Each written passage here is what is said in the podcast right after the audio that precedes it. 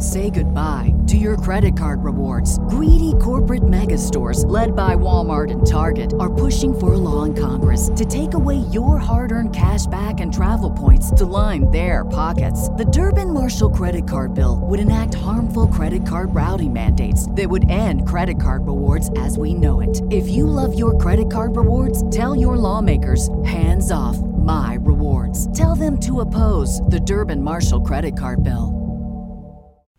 Hey everyone, JJ Cooper, Kyle Glazer joining you today on another Facebook Live. We're going to talk a little spring training prospect standouts and also some guys who stood out in not so uh, positive a way. We're going to talk about the free agent signings that have happened recently. We've seen some movement there, some significant movement in the last uh, week, especially a, a really good team getting a little bit better.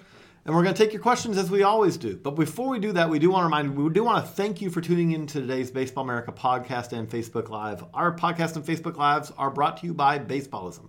Baseballism is the official off the field brand of baseball, offering apparel for men, women, and kids, including got some new gear now. So this is some of the new shirts here you have for 2018. Uh, if you're a baseball fan, you need to check out baseballism.com. Visit baseballism.com and enter the offer code BASHIP. That's B A S H I P and you will get 20% off your order and you're supporting the Baseball America podcast. We thank you for that.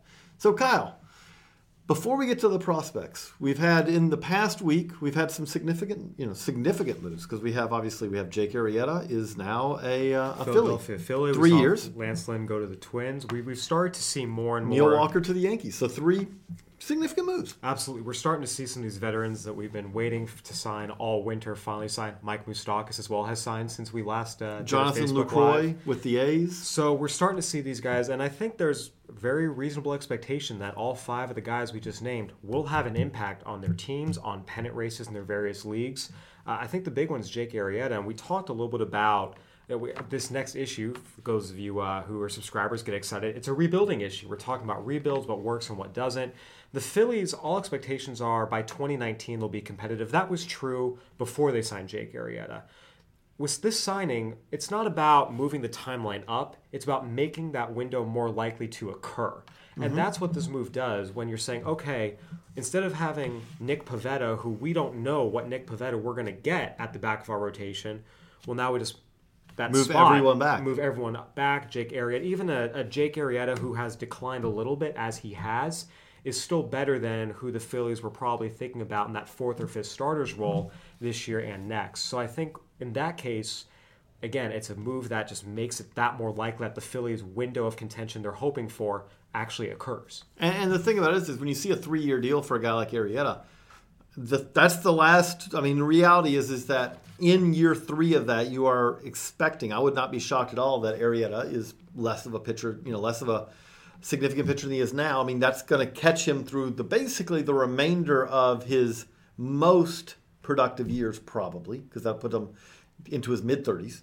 Um, but the more, but the thing that you just touched on that's important for the Phillies is, is if this Phillies team is not contending at some point during those three years, something's wrong. Something went wrong with the rebuild, independent of Jake Arrieta. Right. So I, I think it's it's obviously it's an expensive contract, three years, seventy five million. There's some you know other escalator clauses and opt outs involved, but I think if you're the Phillies, you say you know even if Jake Arrieta alone does not perform up to you know a twenty five million dollar year average annual value, if he is an upgrade, a modest or even a, an above average upgrade over some of the other guys they were planning to throw out there, which in all likelihood he will be, it makes the entire team better. It makes everything they're hoping for, again, more Well- realistic to happen.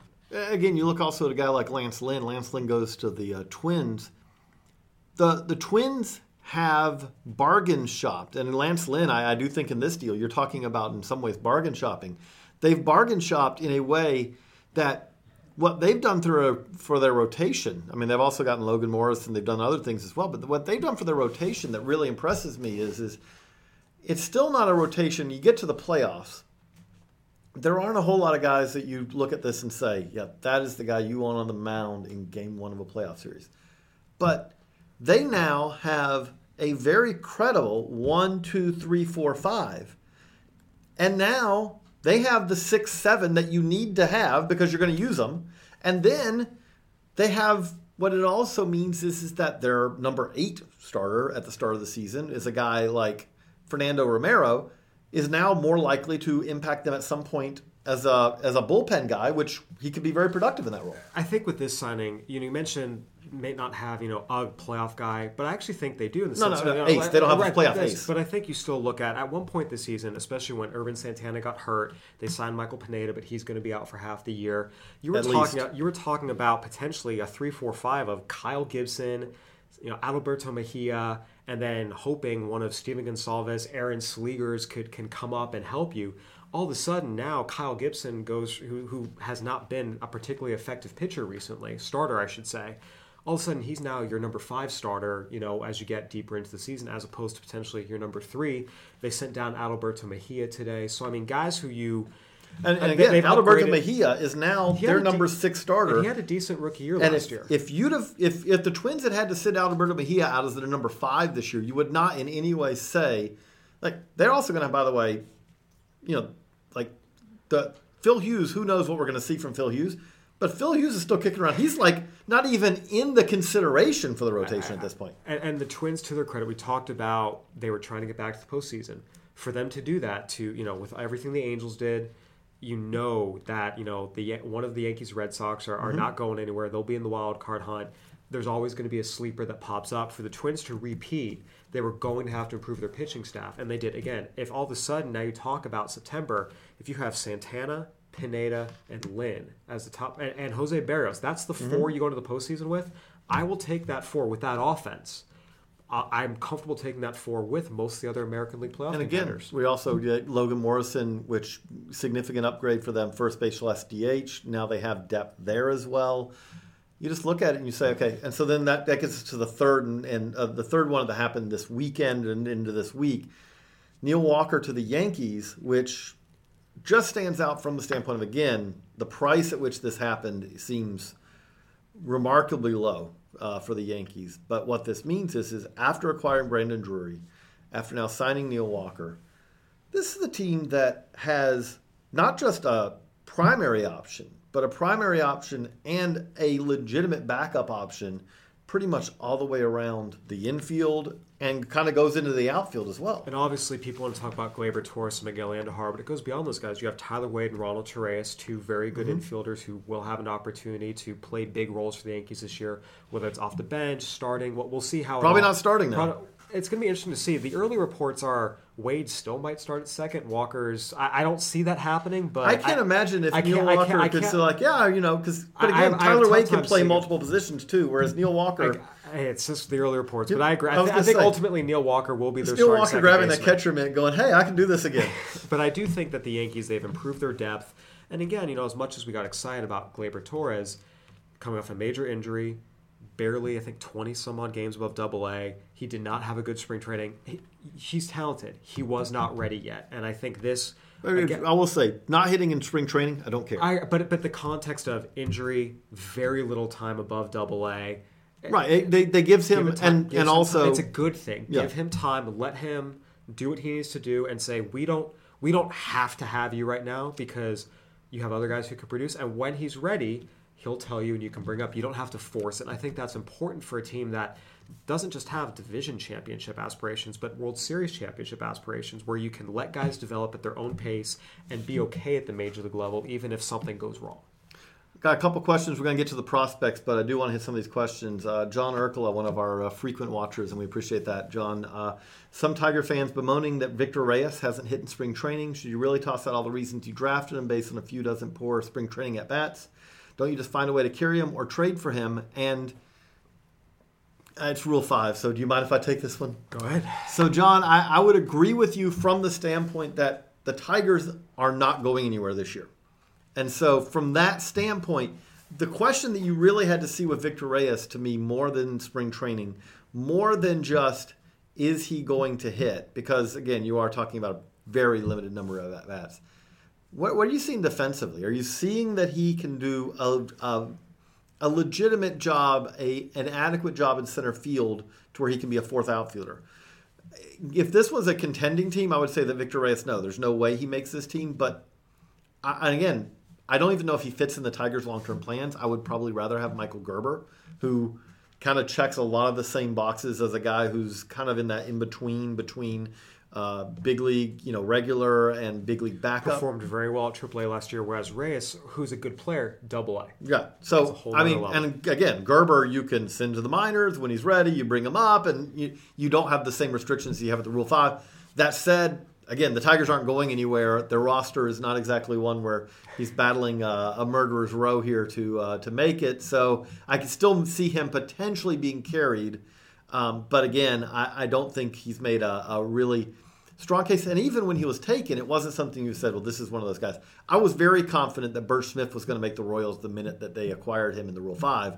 I was never that confident that Victor Reyes, and I'm still not so sure. Uh, so that'd be the answer on that. Uh, if you have anything to add, well, No, again, just you know, spring training stats. You know, never, ever, ever. And we're we're going to repeat this as we talk more and more about some of the guys who are succeeding, some of the guys who are not succeeding right now. Never get too invested in them. It's more important. Just look at okay, is the guy tracking pitches well? Quality of his at bats. If a guy strikes out, but hey, he worked a good eight pitch at bat. He's a young guy facing a big leaguer, and you just see the little things. That's what you should look for. I think looking purely at the results in spring training is a bad, bad, bad way to go about it. Whether looking veterans or prospects, it's more the context, the again quality of swings, quality of defensive reads and plays. Um, pitching pitchers, okay, are they landing their breaking ball for strikes?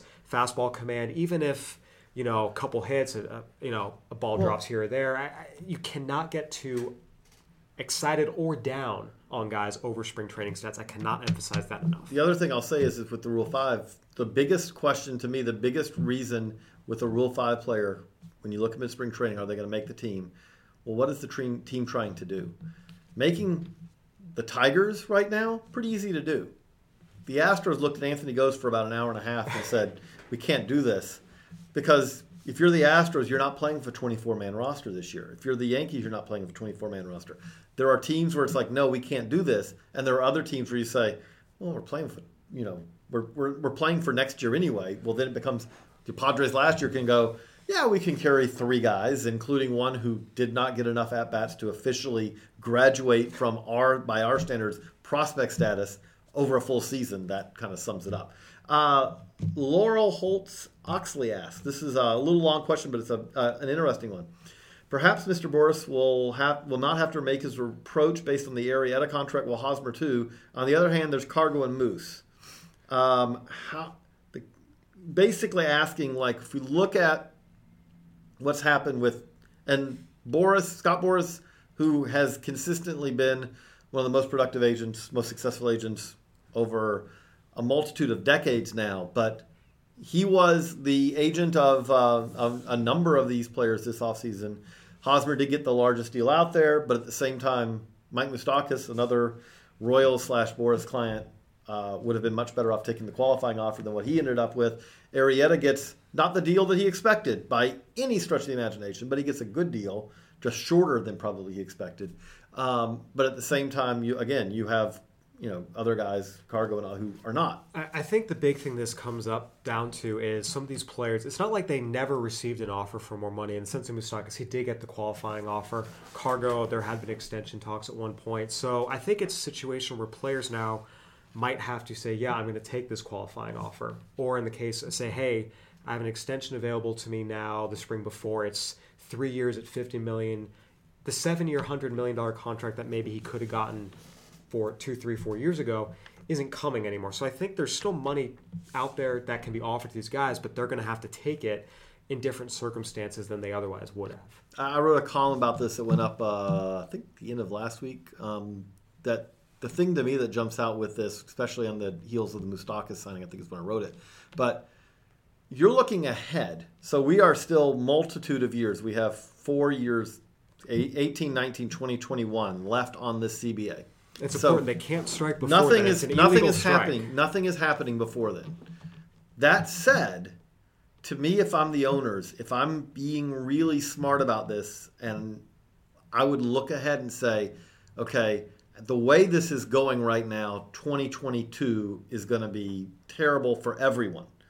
Players will be terrible for them, but it's going to be terrible for the owners as well. Because right now, we are headed down the road towards a return to the 80s and 90s, where the two sides are at each other's throats, and they're trying to figure out, you know, just how to basically. Both sides are really going to be dug in. to give a bad analogy, a lot of there's a lot of talk of Tony Clark, the MLBPA head, and with Tony Clark, how you know he may be in trouble because this CBA is reflecting is doing so poorly for the players, and there may be truth to that. If I'm the owners, I would much rather have Tony Clark come out of this than I, to give the baseball manager analogy. They have if, if you're a, a manager as a player's manager they never replace the player's manager with another player's manager, you know, like the easygoing guy. It always course corrects to the other end of the spectrum. Sometimes overcorrects. Sometimes overcorrects. Absolutely. But if Tony Clark is not the head of the MLBPA the next time the CBA comes around, it's going to be a I promise you, labor lawyer. Exactly. It's going to be a which will make it worse for the owners. And if you're the owners, one thing that I think you could do, which the players would gratefully accept and would build some detente, which we do not have right now, is you just hit on it. The qualifying offer, you can still do the qualifying offer to me. But if you took away the, the draft pick penalty, and again, I don't think the owners are going to offer this in any way, but if you took away that penalty, that would change the free agent market because a guy like Moustakas would have been worth way more if teams didn't have to give up a pick. The other thing is this was collectively bargained. This is what the players bargained mm-hmm. for. So even if there is a change, it's not coming. It'll oh, it's yeah. 20. So there's still a lot of time left between now and 2022. Four years is a long time. We'll see. I think right now, obviously, uh, it's pretty clear the dynamics have changed, and a lot of people aren't happy about it.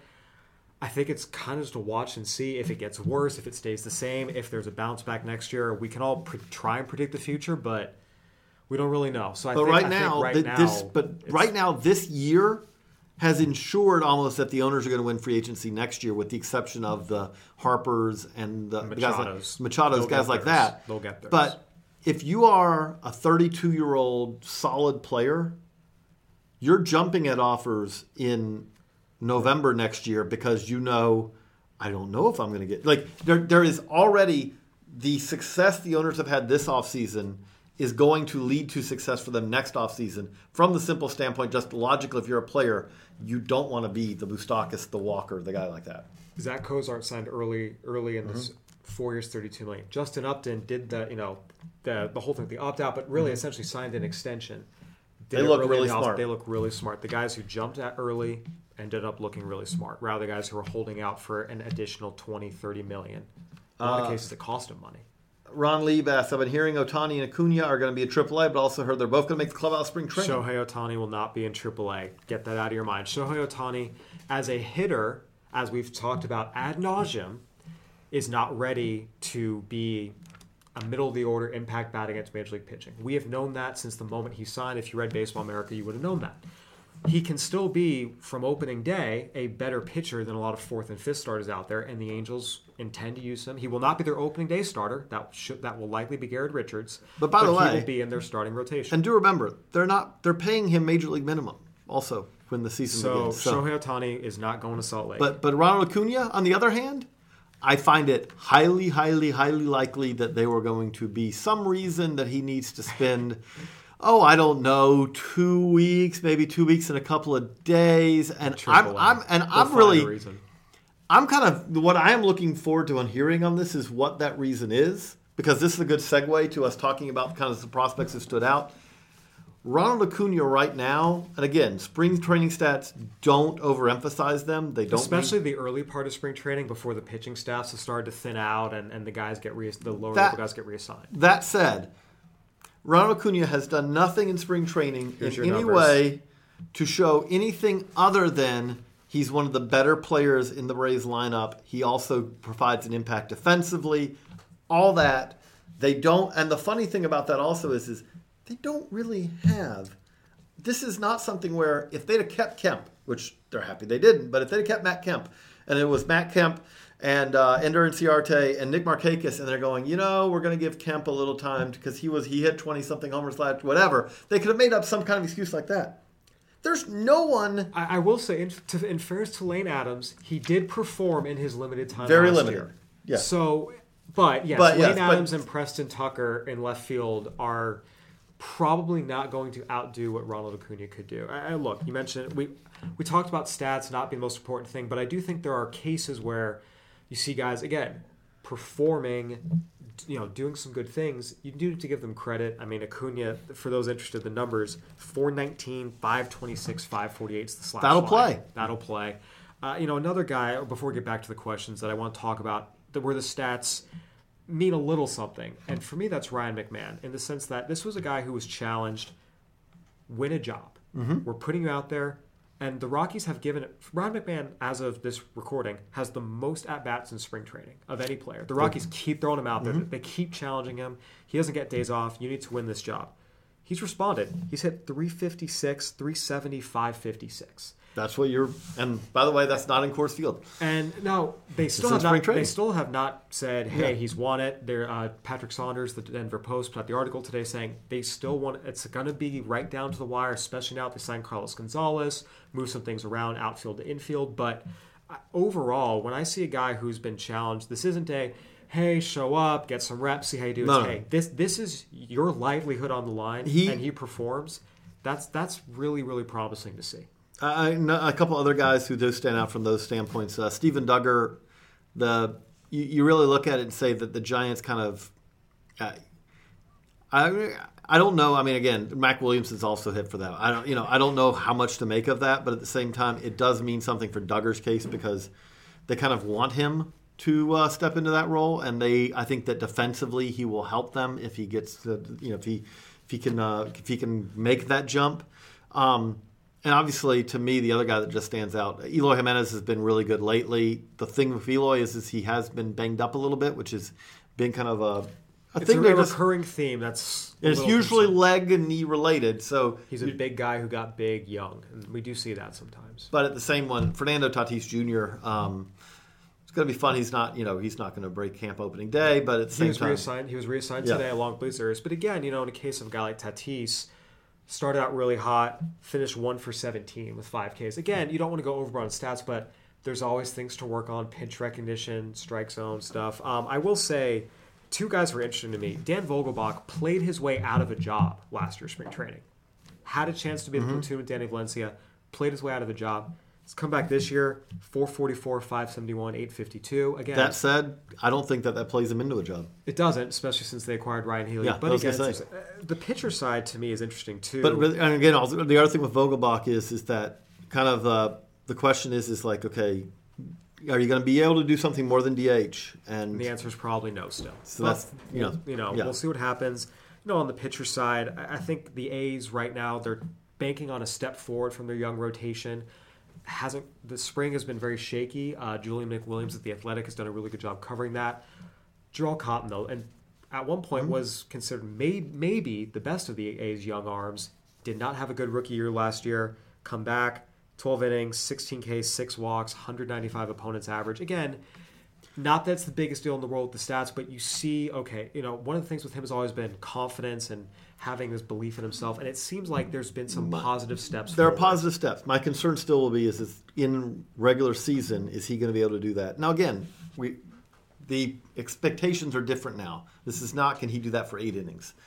That's not as if can he do that for five to six right every time out. And that's where especially pitcher stats, even more than hitter stats, take it with a grain of salt in spring training. Right. But but I think there's still you know there's things you can see. Okay, this is encouraging. Sean Newcomb, 12 strikeouts to two walks. No one controls. Always been his bugaboo. Again, just little things where you can kind of. He's starting to show he's locating better. Which exactly. that's that's the that's the Sean Newcomb to do list. I'm kind of still going to be kind of fascinated to hear because Mike Foltynewicz has also had a big, uh, a very strong spring. Spring. I want to see kind of how the Braves opening day pitching staff well, looks. It was interesting at the winter meetings. Uh, you know, Brian Snitker said Newcomb, Foltynewicz, Teheran, and Gohara will be in my opening day roster. Well, Te- uh, Gohara is down with an ankle injury; he's going to be out. Although, right, oh, right, right, it's, it's an eight week injury, yeah. so now you have two spots open.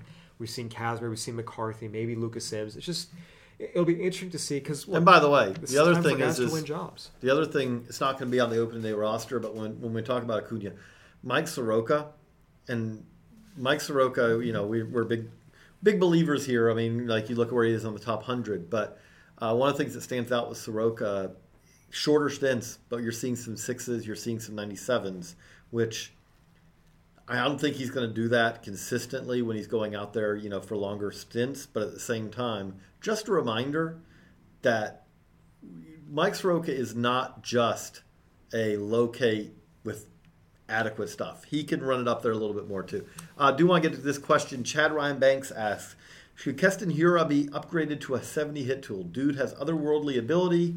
In peak seasons, do you prefer him or Royce Lewis offensively? And thank you guys, love the handbook. Which thank you for reading the handbook. We appreciate that. Still on sale. Look, Keston Hiura was one of the best hitters in the country collegiately last year. You could argue he was, was the, the best. I would say he you could absolutely the... argue that. It I mean, was I, cons- it was consistent 60 hit tools. I think generally speaking, we've talked about this.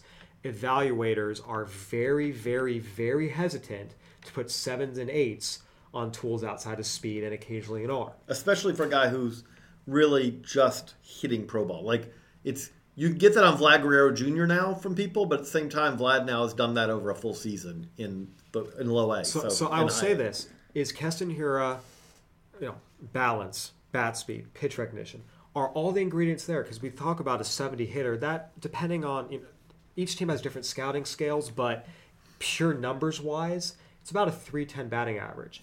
If Keston Hiura hits 310 the big leagues, it will not come as a shock to everyone. Now, I'm not saying that's what he'll do over his course of his career, but it wouldn't. But at his peak, but I would say that also is that is within attainable. the range of things that he could do. That is attainable. So if you want to say it as could he be a 70 hit or essentially hit 310 in his peak seasons?